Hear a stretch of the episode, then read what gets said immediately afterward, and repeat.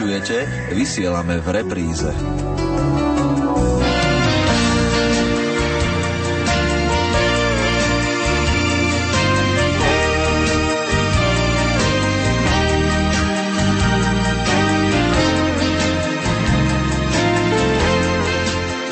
Príjemný posledný deň roku 2007 vám želáme z Košickej redakcie Rádia Lumen a vítame vás pri sledovaní relácie Župan, ktorý nikdy nespal. Ide o mozaiku rozprávaní ľudí rôznych profesí, ktorí nám prezradia, aké zaujímavé Silvestre vo svojom živote zažili a do akých úsmevných situácií sa dostali. Pri rozhlasových príjimačoch vás v tejto chvíli vítajú a nerušené počúvanie vám želajú Jaroslav Fabián a Mária Čigášová. Asi som vtedy doma nebol, keď pán Boh krásu rozdával. Bárs bolo ku mne skúpe nebo, aj tak som sa ti pozdával. No potom prišli krajší hudci, aj ten, aj ten už má ťa rád. No ja ťa stále nosím v srdci. Žiaľ, ty už nemáš mi čo dať. Len sa neboj, pravdu čistú do pohára nalej mi. Pôjde hľadať šťastie ďalej tvoje lásky galejník pre falošne mojim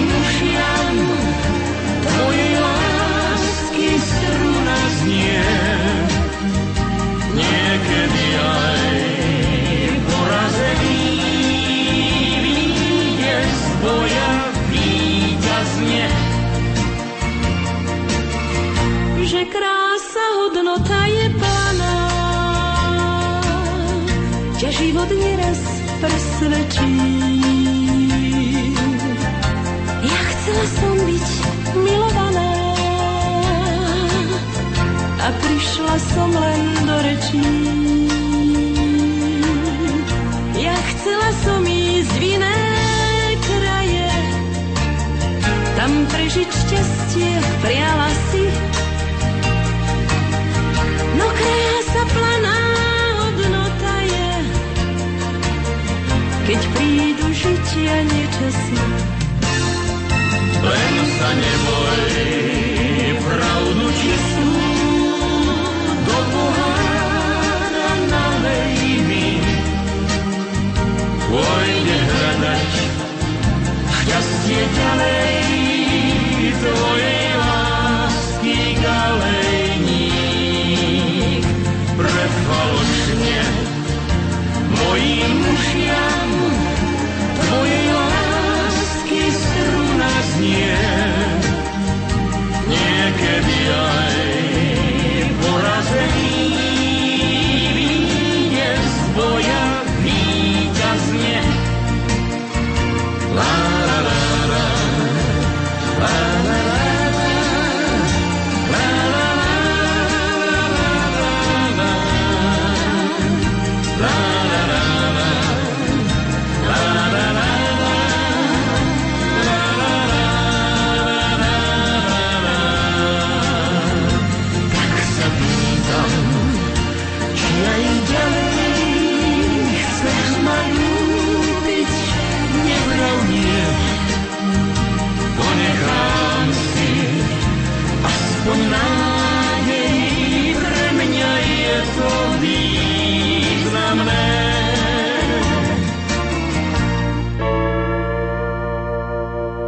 Hostom pri mikrofóne je operný spevák František Balún.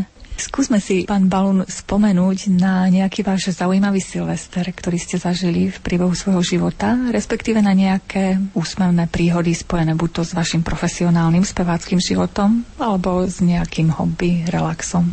Ešte za onoho režimu sme na Silvestra raz boli s rodinou v Tatrách, v Ždiari, partia mladých s jedným pánom, ktorý je jezuitom, teda Vedeli sme, tušili sme, že je kňazom. Proste tak sme nádherne oslavovali, bavili sme sa, proste prišla polnoc, mali sme svetú omšu a potom sme si zapriali všetko dobre a bavili sme sa, kto ako ešte vydržal. To bol veľmi krásny Silvester. Mal som na Silvestra aj jednu, svojho času si pamätám aj jednu takú zaujímavú príhodu, keď som sa vracal od rodičov, tak v Prešove v zátačke som dostal šmik nečakaný a ma to tak házalo po ceste. Proste narazil som zadnou časťou do múrika domu, tak som sa zľakol, čo všetko sa stalo a nakoniec bol len kábel vyskočený z rozvodu a nastrčil a išiel som ďalej, takže aj taký prípad som mal. No a teraz e, môžem povedať aj to, že chodívame zasa do Bratislavy k deťom a ak neprídu deti sem, ale teraz, keďže sú maličké tie Dušatka, tak spolu slávime Vianoce. V Bratislave už niekoľko rokov a keď sme na Silvestra náhodou prišli, že som mal povinnosti v divadle, tak väčšinou sme Silvestra trávili buď v spoločnosti priateľov, ale takže do polnoci v podstate. A potom sme išli vždy na polnočnú adoráciu do nášho kostolika a tam sme v tom farskom spoločenstve prežili práve ten prelom aj toho tisícročia. Aj tak. A môžem povedať, že to sú najkrajšie chvíle a pre mňa aj najkrajšie oslavy Silvestra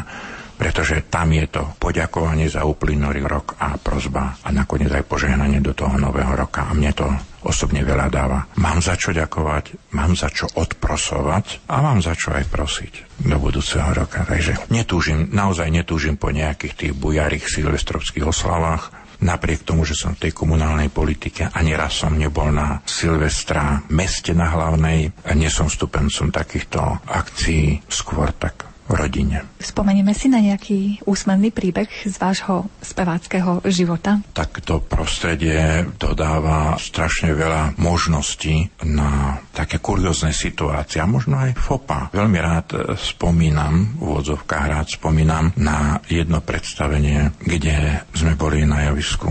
Prichádzal ďalší kolega, ktorý dostal okno. Vypadol mu text, nevedel. U spevákov je to dosť zvyčajné, že niekedy lepšie ovládajú partnerové texty ako svoje, pretože dávajú pozor, že kedy oni majú nastúpiť. A no ja som ten text ovládal celkom dobre, takže som spieval za obidvoch kolegov aj za seba. No proste zachránili som, každý sa chytil, šo všetko v poriadku.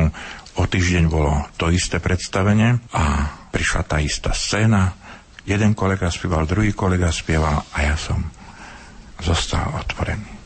Napozrel som sa na šepkarku a tá sa pýta, že kto ty, Stano, tamten, hen. že ja som v rámci tej hry, bola to moderná, akože súčasná vec, tak som si dovolil proste také antrané prizašku šepkárke nalistovať jej v notách a povedať, tu sme. No a vyšiel som vonku na scénu, proste ako v rámci hry a kolegyňa, ktorá hrala s nami, tak tá už čupela od smiechu a nevedela sa zdržať. Bola to scéna jak vyšitá tak sa hovorí, že múdry si toho nevšimol a tí ostatní mysleli, že to je v rámci hry. No, samozrejme, že dostal som pokaranie aj od vtedajšieho dirigenta a zároveň autora tejto opery.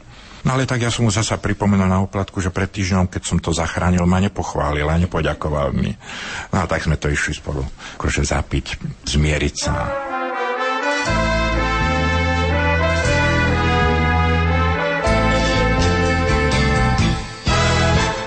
Márne volám, márne túžim, spomínam, na teba spomínam, vždy keď som sám.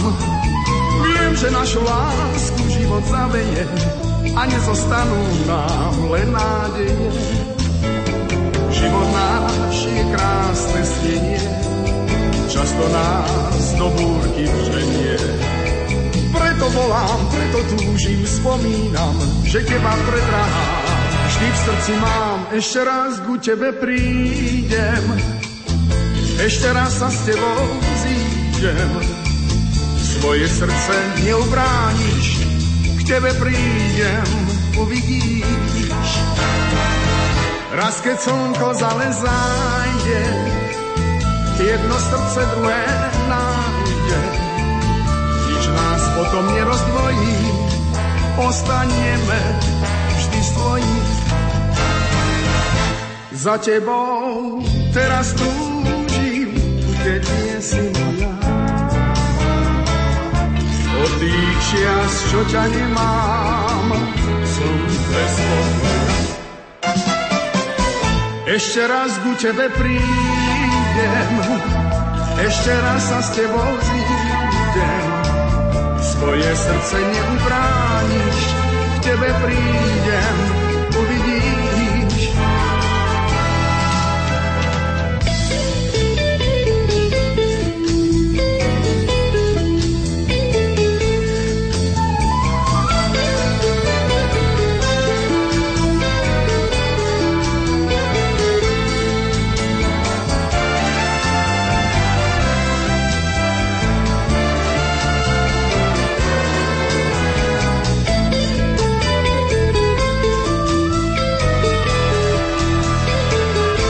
Ešte raz ku tebe prídem, ešte raz sa s tebou zídem. Svoje srdce neubrániš, k tebe prídem, uvidíš. Raz keď slnko zales zájde, jedno srdce druhé nájde. Když nás potom nerozdvojí, ostaneme vždy svojí. Za tebou teraz túžim, keď nie si moja. O tých čias, čo ťa nemám, som bez pokoja. Ešte raz ku tebe prídem, ešte raz sa s tebou zídem. Svoje srdce neubrániš, k tebe prídem, uvidíš. Samozrejme, textové veci sú vždy také zaujímavé a najmä keď na tú istú melódiu idú iné texty. To je v árii Toreadora v Carmen. Prvá sloha proste išla parádne, ide medzihra, dav, tam buráca, Toreador zažíva veľké ovácie a odrazu ide druhá sloha, jak sa hovorí, predo mnou tma. Tak vedel som, že len proste o nejakej aréne sa spieva a tak som spieval, čo mi slina na jazyk doniesla, ako sa to rimovalo, nerimovalo, ale na podiv to vychádzalo veľmi dobré, perfektne. A potom kolegyňa Mária Adamcová, ktorá spievala Carmen, prišla za mnou do šatne a hovorí, Ferry, prosím ťa, môžeš mi zopakovať ten text, čo si spieval?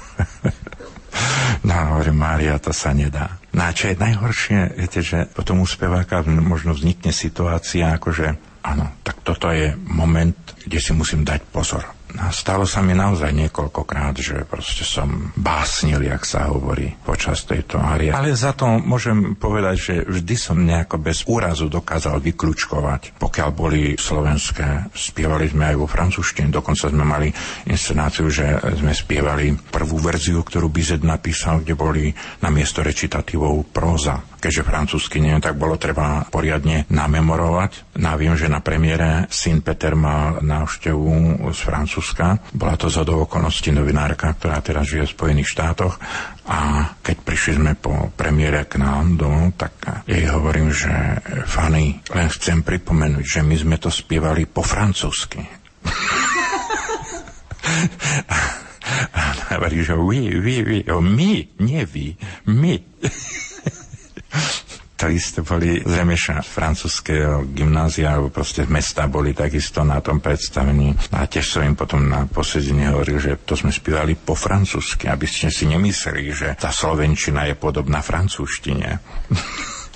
No ale ako, tak skúste no povedať, že ako by ste zaspievali krútňavú francúzsky po slovensky. No, to si nevedia predstaviť. Že to by to...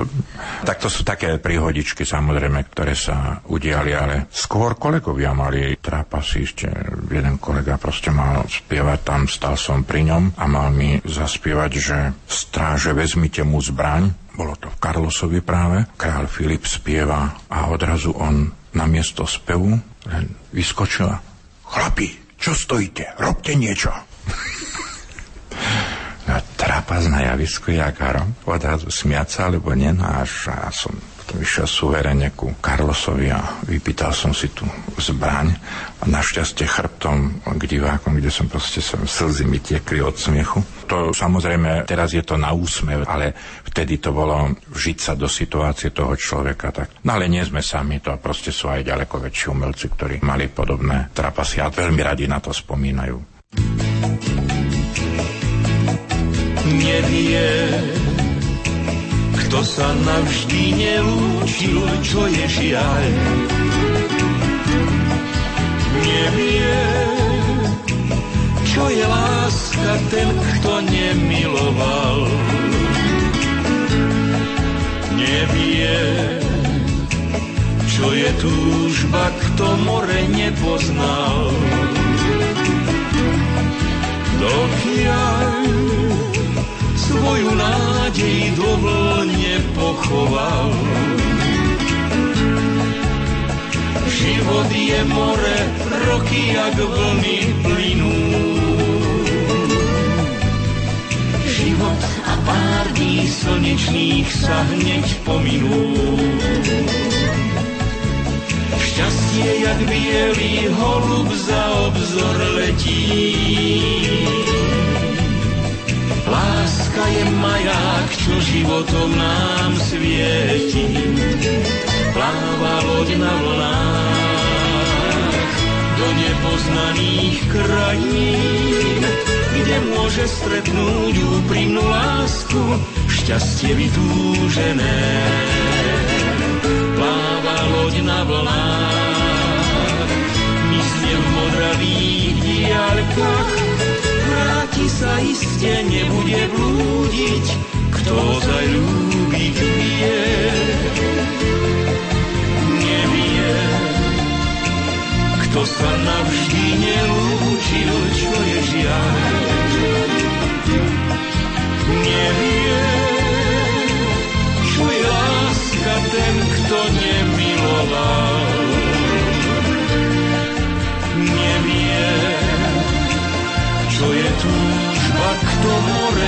More nepoznal. Dokiaľ svoj nádej pochoval. Život je more, roky jak vlny plynú. Život a pár dní slnečných sa hneď pominú. Šťastie jak bielý holub za obzor letí. Láska je maják, čo životom nám svieti. Pláva loď na vlnách do nepoznaných krajín, kde môže stretnúť úprimnú lásku, šťastie vytúžené. Pláva loď na vlnách, modravých diaľkách, vráti sa iste, nebude blúdiť, kto ozaj ľúbiť vie.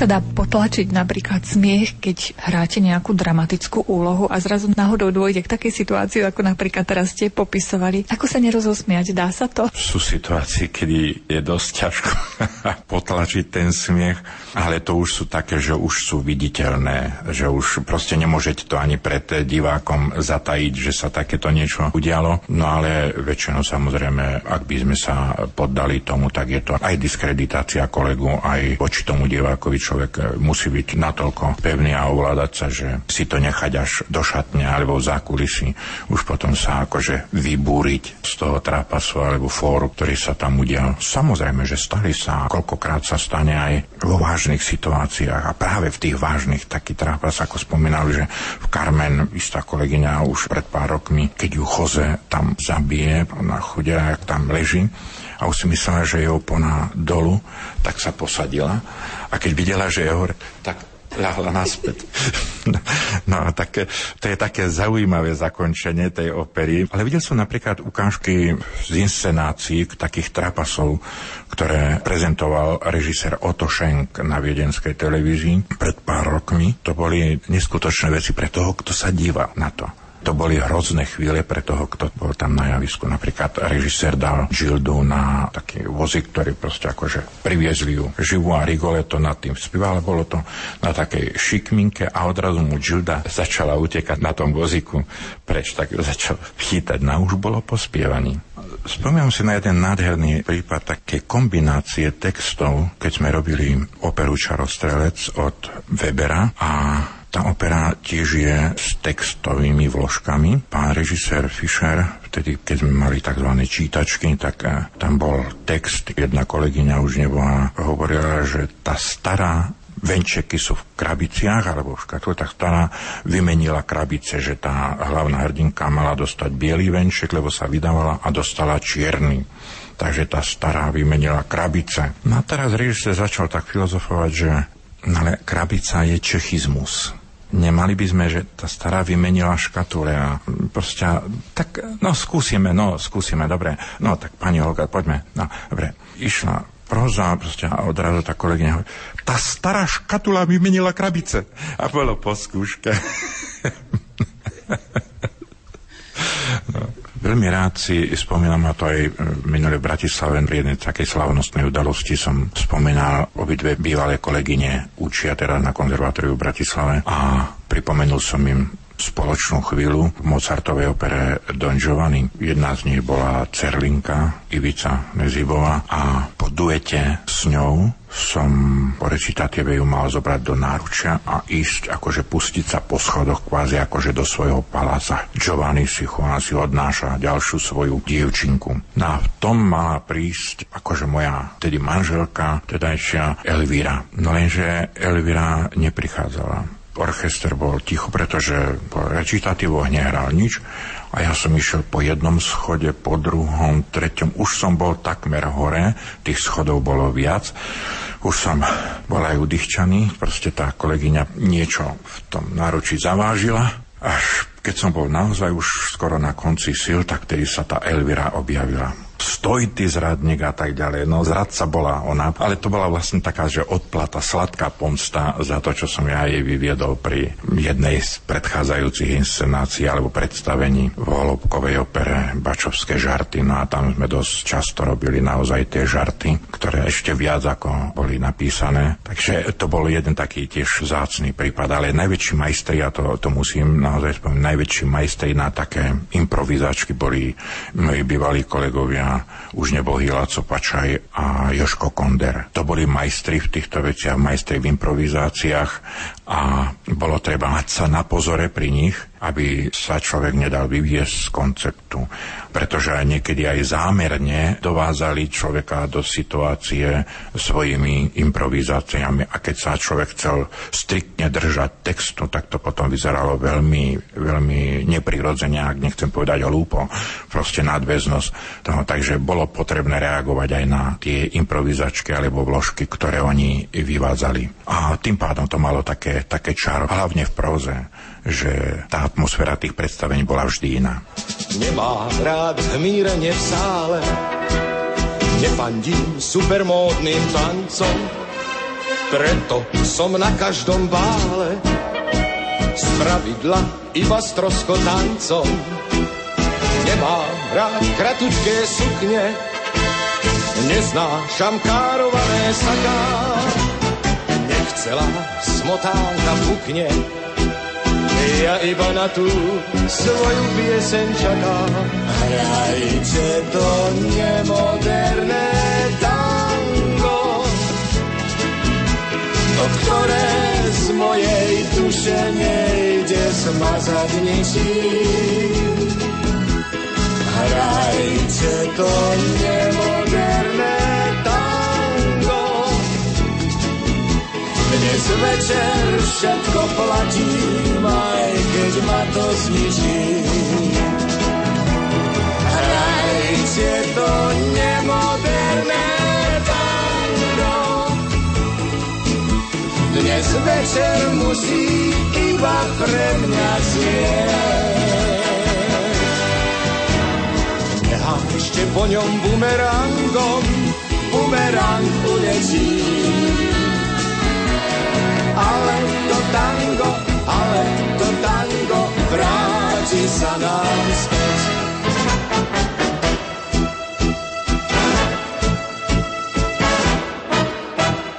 Nemám rád moderné rytmy, nepáči sa mi bossa nova. Ja radšej v intimnom prítmi šepkám vám dáma nežné slova.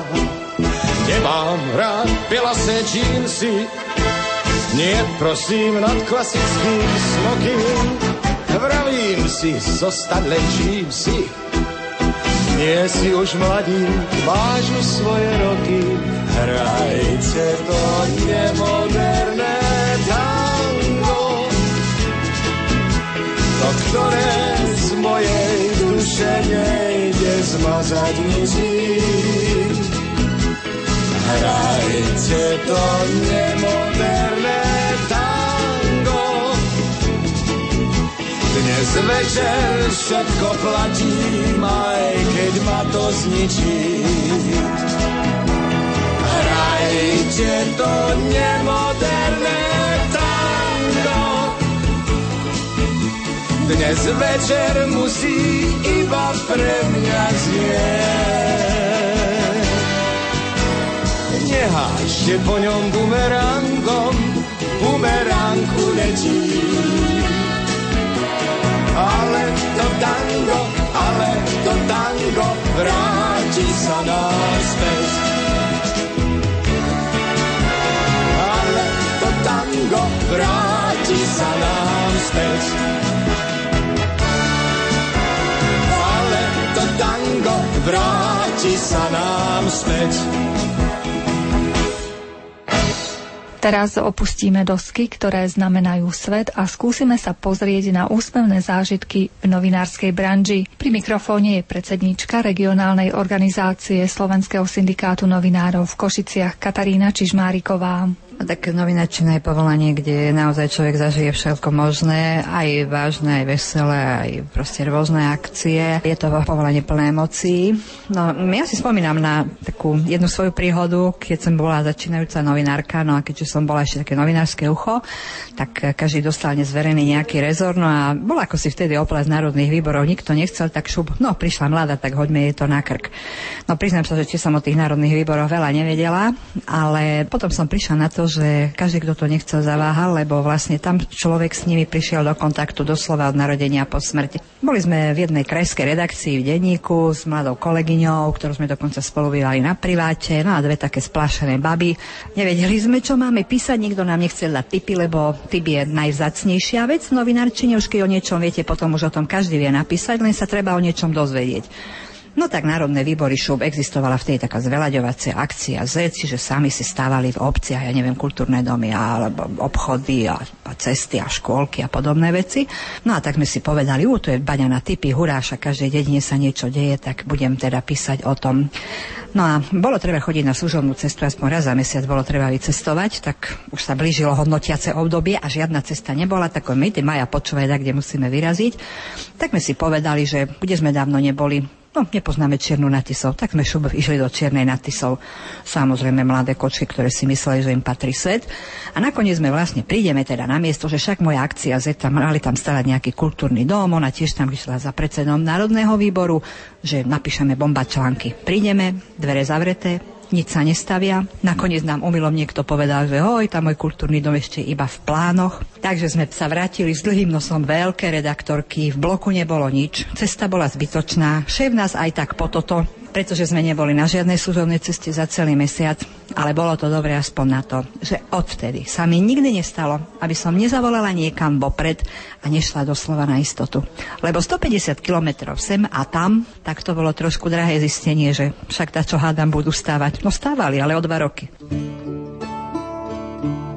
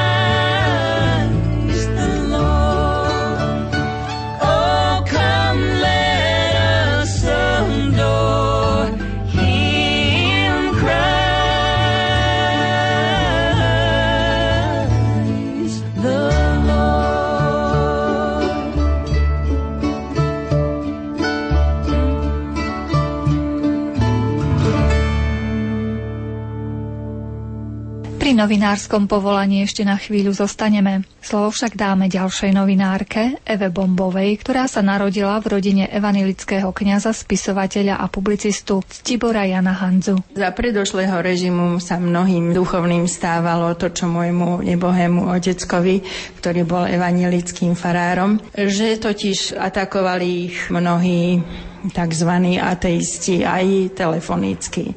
No a stávalo sa to veľmi často aj nám všelijak im nadávali. No a môj otecko to znášal veľmi trpezlivo vždycky, ako sa snažil rozprávať s tými útočiacimi. No ale raz zatelefonovala jedna veľmi agresívna telefonujúca.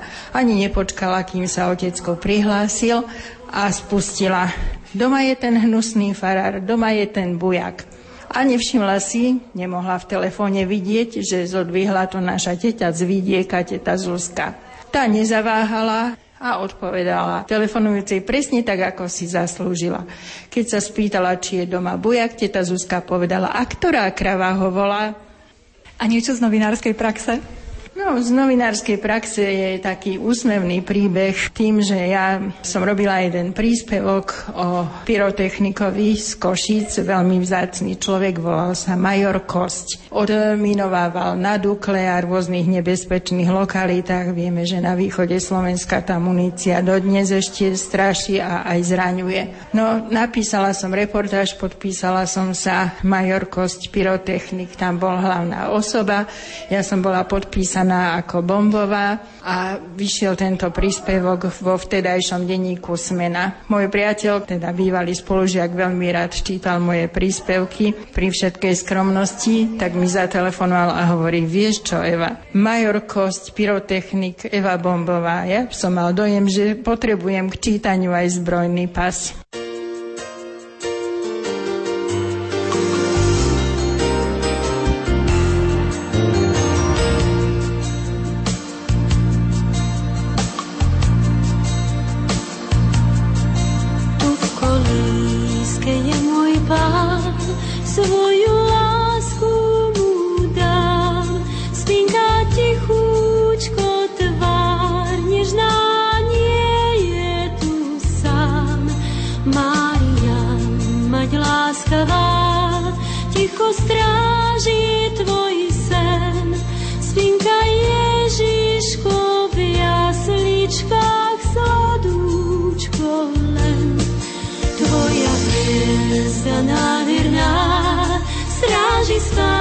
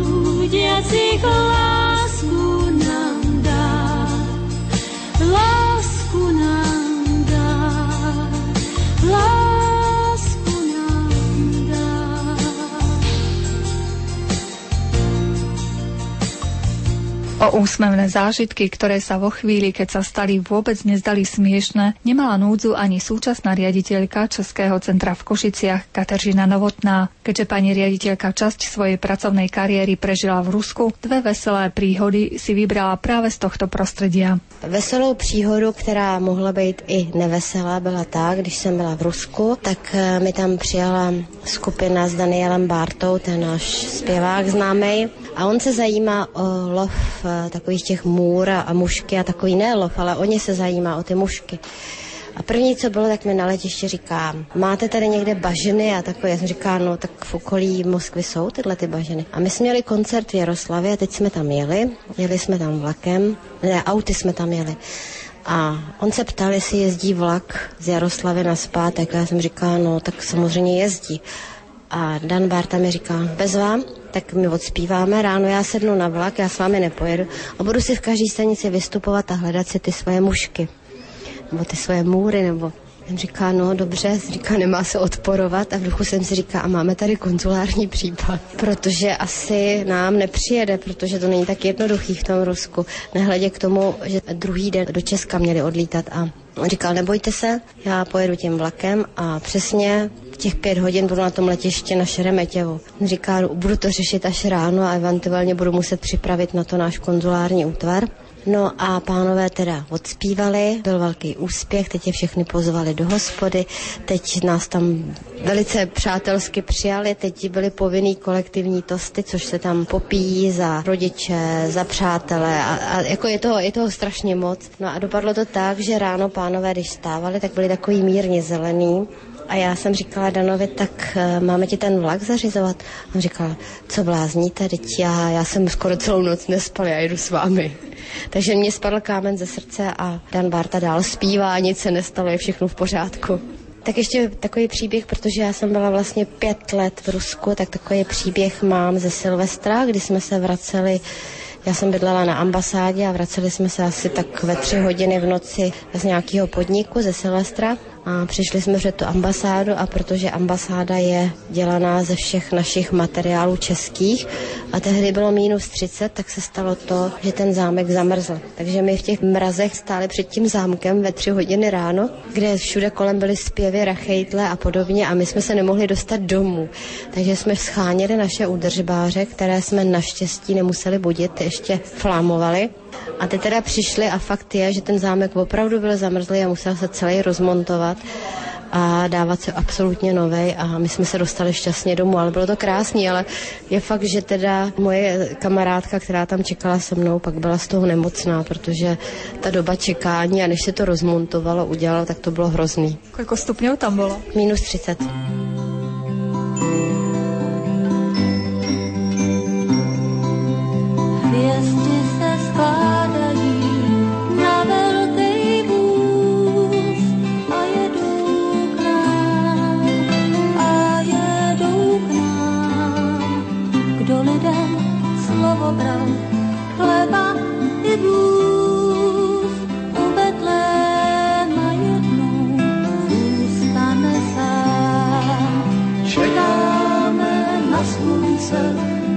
až přijede na saních.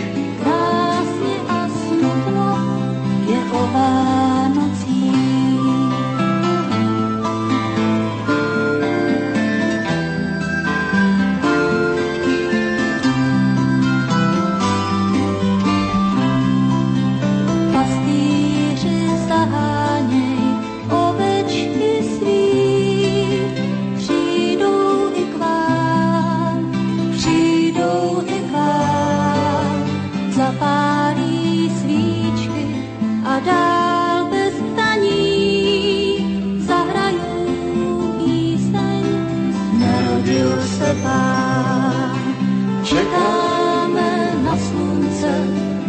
přijede na saních. krásně a smutno o.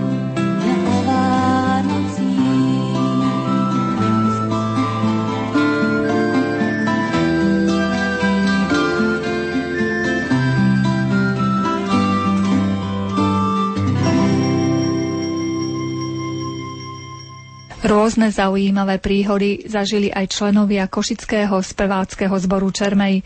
Počas 35 rokov svojej existencie súbor hostoval v rôznych štátoch Európy. S jeho výletmi za hranice sa spája aj množstvo úsmevných príbehov. Šéf speváckého zboru Jozef Havaši načrel do svojich spomienok a prezradil nám niektoré pikošky. Boli sme už nie v ktorom roku, asi pred 20 rokmi ešte sme boli v Péči na Medzinárodnom festivale zborov.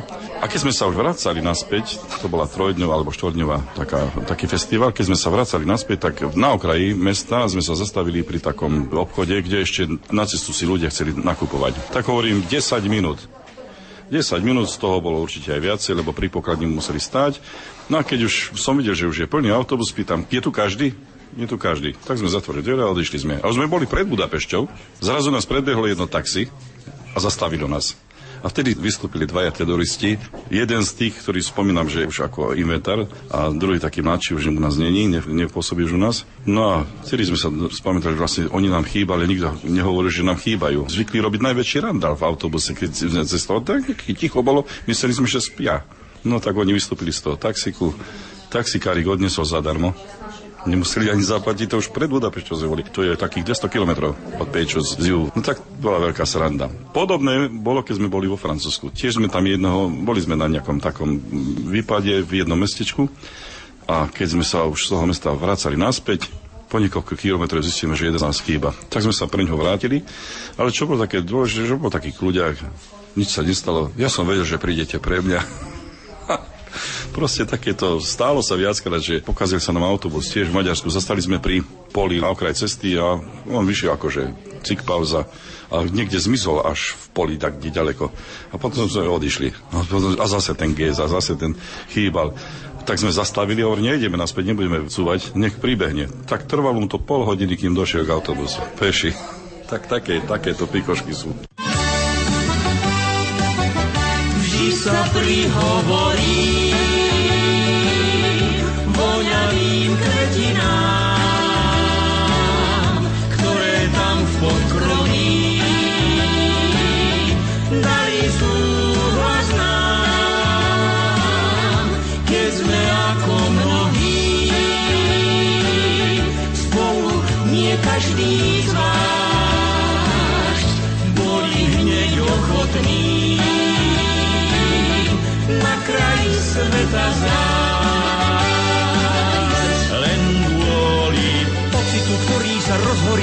a potom dožil, sám prúdi ako dážď. A spôsobí, že lásku o jedno úprimne prosím, buď navždy v nás, navždy buď v nás, iba tým vydržím.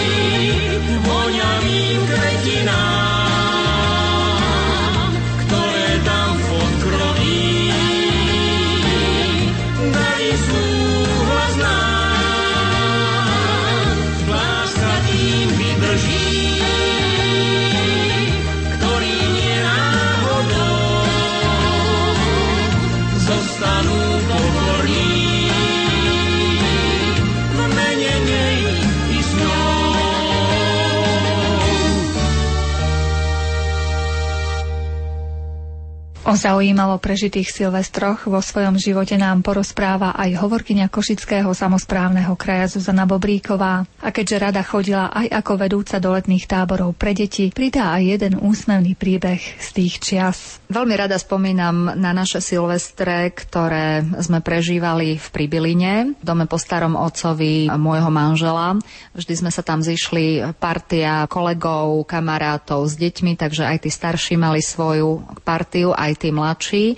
Sú tam také trošku bojové podmienky, kúrilo sa v peci, dole a bolo treba chodiť často prikladať, takže e, vždy chlapi sa tešili, že idú prikladať, pretože vedľa pece, vedľa kotla vždy mali odloženú nejakú fľaštičku, takže v dome bolo ako tak teplo, no ale nikdy sme si neodpustili. O polnoci sa išlo do záhrady, kde sa s harmonikou spievala slovenská i česká hymna, lebo vždy sme tam mali aj nejakých priateľov e, z Česka, takže toto nesmelo chýbať. No ale jedna taká zima bola mimoriadne studená, v Pribiline pod západnými Tatrami tam zvyknú byť takéto silvestrovské noci mrazivé. Kým sme spievali e, hymnu a trošku sme predtým samozrejme o polnoci odpili zo šampanského, ako mu ešte ostalo v poháriku, tak kým sme dospievali jednu druhu, tak veru sa aj trošičku spravila taká ľadová škrupinka na tom zbytku šampanského, takže to bolo naozaj také poriadne chladivé. Veľmi rada spomínam na časy pionierských vedúcich, keď som chodievala do táborov s deťmi. Boli sme vynikajúca partia. Raz sme zažili na putovnom tábore v Čechách, kde sme boli s 30 deťmi, štyria vedúci, takú veľmi milú situáciu. Naši dvaja vedúci chlapci podľa mapy vymysleli, kadiaľ pôjdeme po nejakých lesoch. Podľa mapy si pozreli, že tu vyštartujeme. Na tomto mieste budeme zhruba, keď je čas desiatý, takže tam je nejaká reštaurácia, kde sa s deťmi najeme, aby sme veľa so sebou nemuseli vláčiť. Vypočítali, že okolo obeda by sme mali byť už v nejakej dedinke, kde v miestnej krčmičke tiež si dáme nejaké jedlo, takže nemusíme so sebou nič brať, ideme na ľahko pozrieť si krásy východných Čiech.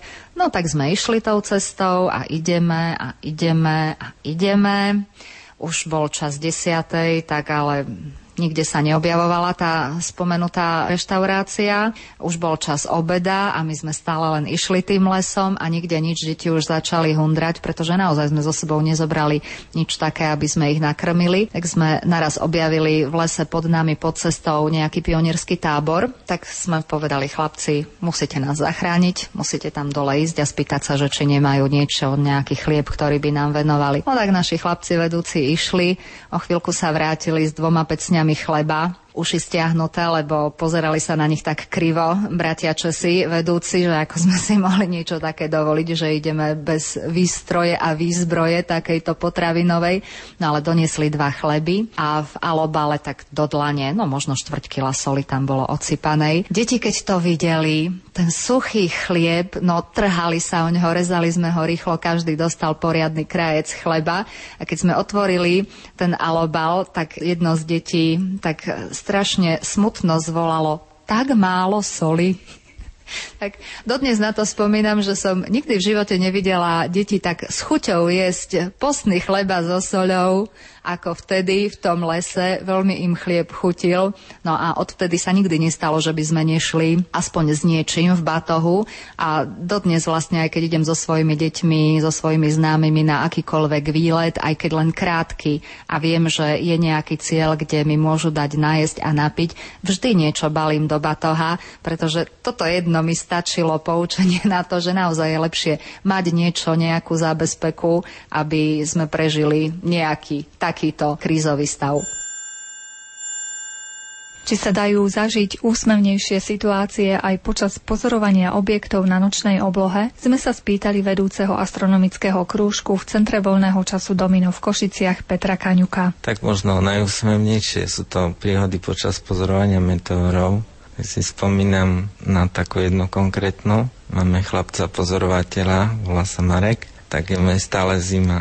Takže aj keď je naobliekaný a ostatní zvládajú aj pozorovanie v košeli a podobne, tak on je stále naobliekaný, troje ponožky a tak. No a keď sme boli pozorovať teraz v novembri Leonidy, tak pri pozorovaní sa stalo to, že som sa ospýtal, Marek, ty zima na nohy? A on povedal, Peťo, čo sú to nohy? Vlastne ešte pred nahrávaním sme rozprávali, že ten chlad môže celkom pozbudzujúco na pozorovateľa pôsobiť. Tak celkovo sa hovorí, že meteorári, ktorí pozorujú v ležiacej polohe zo spacákov z nejaké nafukovačky, tak e, dosť často sa stáva, že zaspia pri pozorovaní, že sú rôzne také opatrenia, aby sa to nestávalo. Jednak je to oficiálna kontrola, kedy vedúci skupiny alebo zapisovateľ kontroluje, či nezaspal niekto, ale popri pozorovaní sa rozprávajú rôzne príhody, vtipy a podobne. No a také zásady sú, že meteorár, pozorovateľ, aby dobre pozoroval, mal by mať také tri dispozície a to, že by nemal byť najedený, že mal by byť hladný trošku, mala by mu byť trošku zima, je, lebo keď človek je teplo, tak ho to ťaha na spanie. No a takisto mal by byť trošku, tak slušne povedané, nazlostený. Pri astronomickom krúžku ešte na chvíľu zostaneme. Jeden z jeho dlhoročných členov, teraz už študent Technickej univerzity v Košiciach Robert Barsa, sa pred Vianocami vrátil z Thajska z Medzinárodnej olimpiády v astronómii a astrofyzike. A nevrátil sa s prázdnymi rukami, ale so zlatou medailou. Svojou výškou 195 cm v Thajsku veru poriadne prekvapoval domorodých obyvateľov. No tak tiež také zážitky tam boli. Tajci sú malí, tam je môže priemerná výška 165 alebo 160 menej. No a to som zažil také veci, že keď sme boli na tých oslavách výročia vlastne narodenín kráľa, tak zozadu prišla taká malá pani stará, že sa môže so mnou odfotiť. Tak dobre, potom prišli ďalšie a ja, a ja chcem, a ja chcem. A už to bolo také... To ešte netušili, že s víťazom vlastne sa sfotia. Jasné, jasné.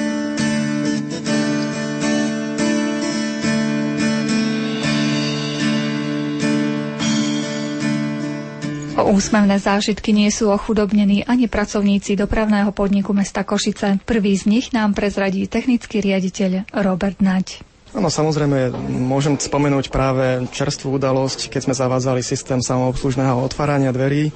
Sam som teda sa viezol v električke číslo 6, ktorá prišla k zastávke nastúpiť. Chcel iba jeden cestujúci, nevystupoval nikto.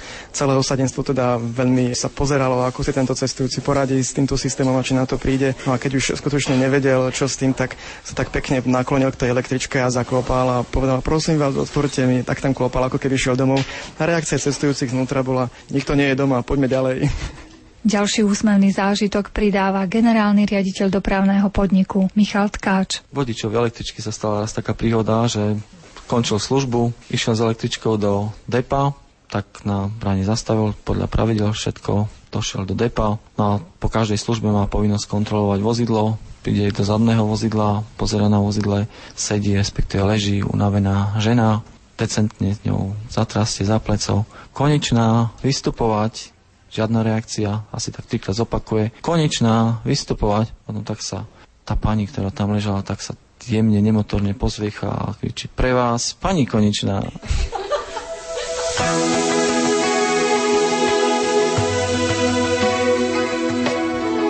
Množstvo zážitkov by nám mohli prezradiť hovorcovia a hovorkyne rôznych inštitúcií, keď musia rýchlo reagovať na invektívy opozície a neprajníkov. Tak sa verejnosť môže napríklad dozvedieť, že existuje župan, ktorý nikdy nespal. Ako predseda samozprávneho kraja tvrdí, nikdy nespal, pokiaľ ako predseda samozprávneho kraja tvrdí, po pracovnej stránke nikdy nespal. Pokiaľ ide o štrukturálne fondy, tvrdí, že Prešovský samozprávny kraj je na ich čerpanie maximálne pripravený. Hovorkyne to nemajú ľahké ani napríklad v slove dvojtarifná sadzba.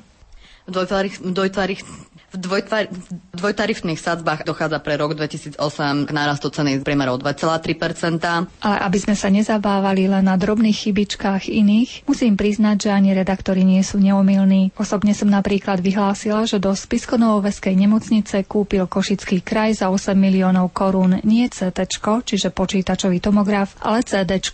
No, všetci by sme chceli vidieť to CD za 8 miliónov však. Ako si pustíme zo záznamu, riediť sa dá nielen sirup či farba, ale dokonca aj rada Rómov.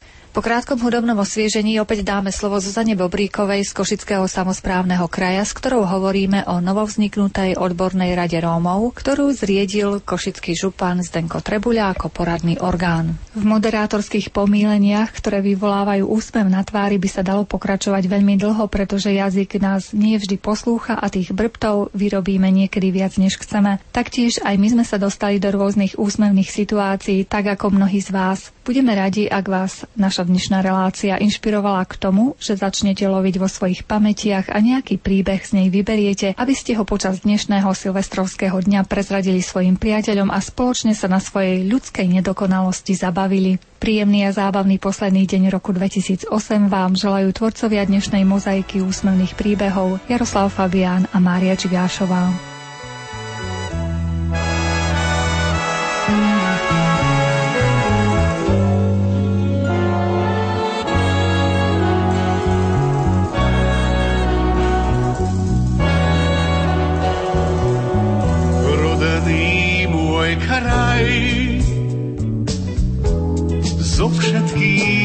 Najkrajší si môjmu srdcu najdrahší len teba mám. Sny mladosti. Časom sa rozplynú však tebe lásku úprimnú. Ja navždy mám.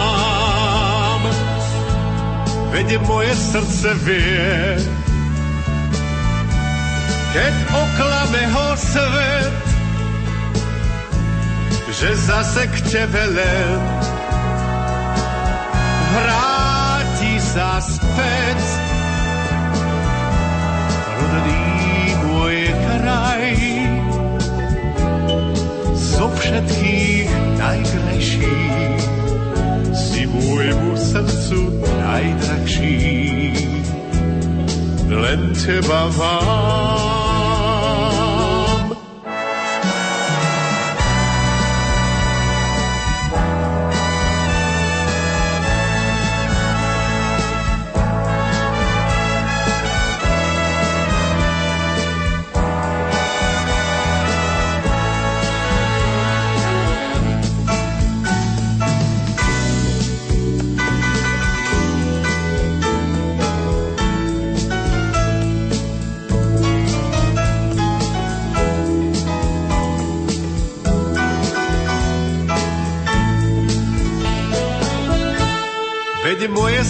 Vie.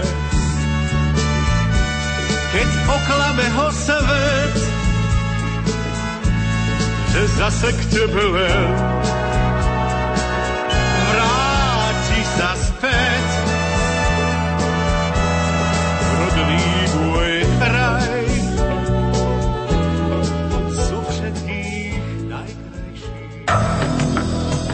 Program, ktorý ste práve počúvali, sme vysielali v repríze.